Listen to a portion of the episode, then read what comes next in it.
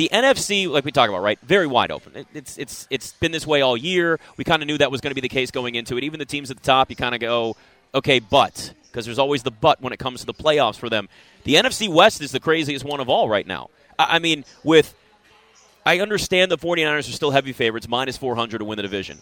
But when you've got Brock Purdy there Yep. and, and you have the Seahawks just one game behind them, look, I still think the Seahawks are frauds, but in reality, you got to kind of look at what the rest of the season uh, looks like for both of those teams. The Niners are eight and four, the Seahawks are seven and five. Seattle sits there at plus 300 to win the division. Niners minus 400, like I said, right? Right now, Seattle is actually in the seventh seed because my Commanders had to tie, which worked in some ways because I hit the under, but at the same time, then they tie. I guess it's not a loss. I don't know. Uh, th- Seattle has Carolina, San Francisco. Obviously, that's going to really matter when they play San Francisco in a couple of weeks. Yeah. Kansas City, the Jets, and the Rams to wrap up their season. The 49ers have Tampa next week, then obviously Seattle, Washington, the Raiders, and the Cards. Seattle's got the 16th toughest schedule the rest of the way. San Francisco has the 21st toughest schedule. Yeah, man, and you know you look at it, and I mean, there's a reason why the Niners are minus 400 because you brought up that schedule to close out the season. Tough matchup coming up against Tampa Bay, but especially if Tampa Bay's beat up on the offensive line and Wirfs isn't back for that game, I really like San Francisco. Regardless, you and I could start a quarterback; it doesn't really Mm-hmm. Right, matter, right. Because defensively, right now, I mean, Nick Bosa last yesterday had three sacks in that game you, you got to double team that guy, and then that just opens up somebody on the other side. They have the edge rushers, they have the secondary. The reason I like San Francisco the most is you can't do anything in the middle of the field because their linebackers are so good at tackling, but they're also really good in coverage. They play sideline to sideline.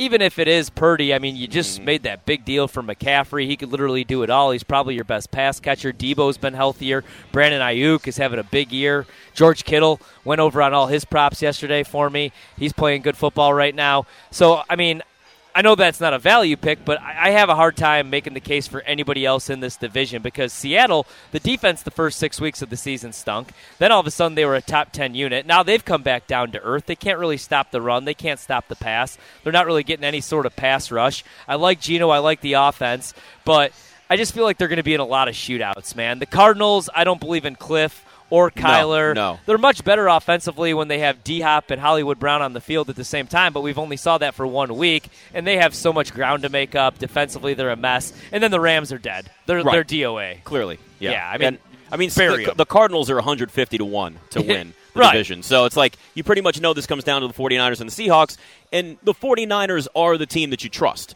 They've Yeah. been there before. They're well coached. They've got a lot of talent, but they are going to have to lean heavily on their playmakers.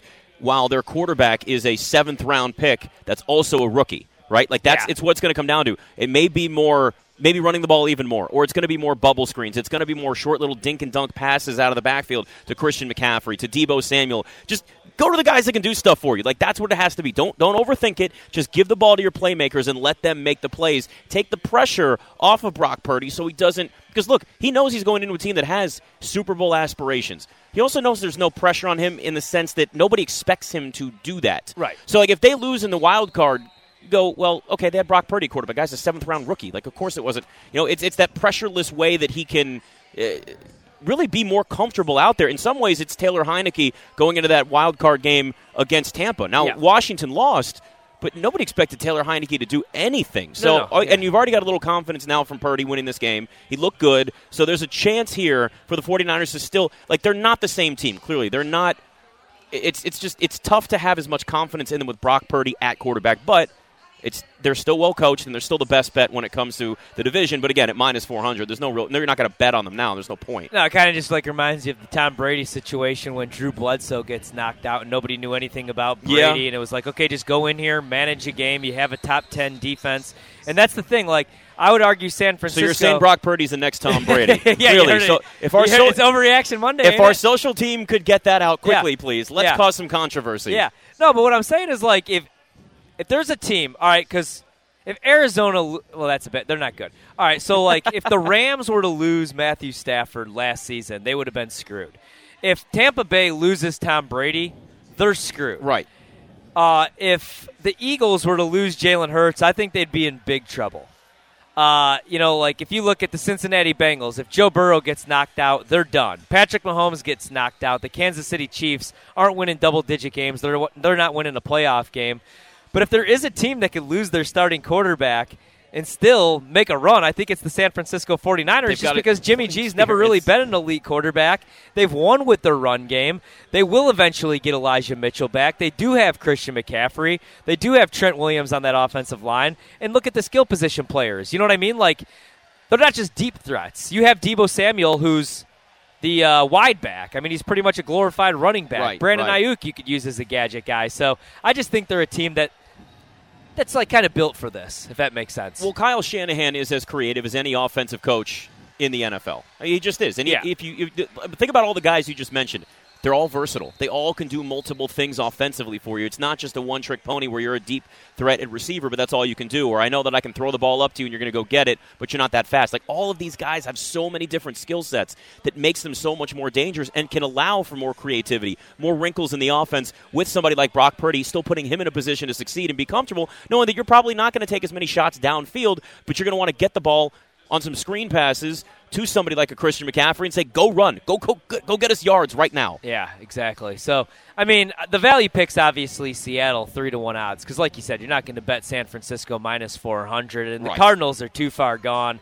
And I mean, we get a firsthand look at them every Tuesday on Hard Knocks. They're a mess. Yes. Cliff's a mess. Kyler's a mess. He's not healthy right now. Hard Knocks never does anything for your organization, by the way. It No, just nothing exposes good. the idiocy. It really does. Exactly. Nothing good. I mean, the Lions were kind of a feel good story, and they ended up Yeah. being a lot better than I expected. Because everybody loves Dan Campbell, though, right? Right. Like, and just- everybody hates Cliff. Yes. Yeah, they're the two pol- they're two polar opposites. Like everybody's rooting for Dan Campbell.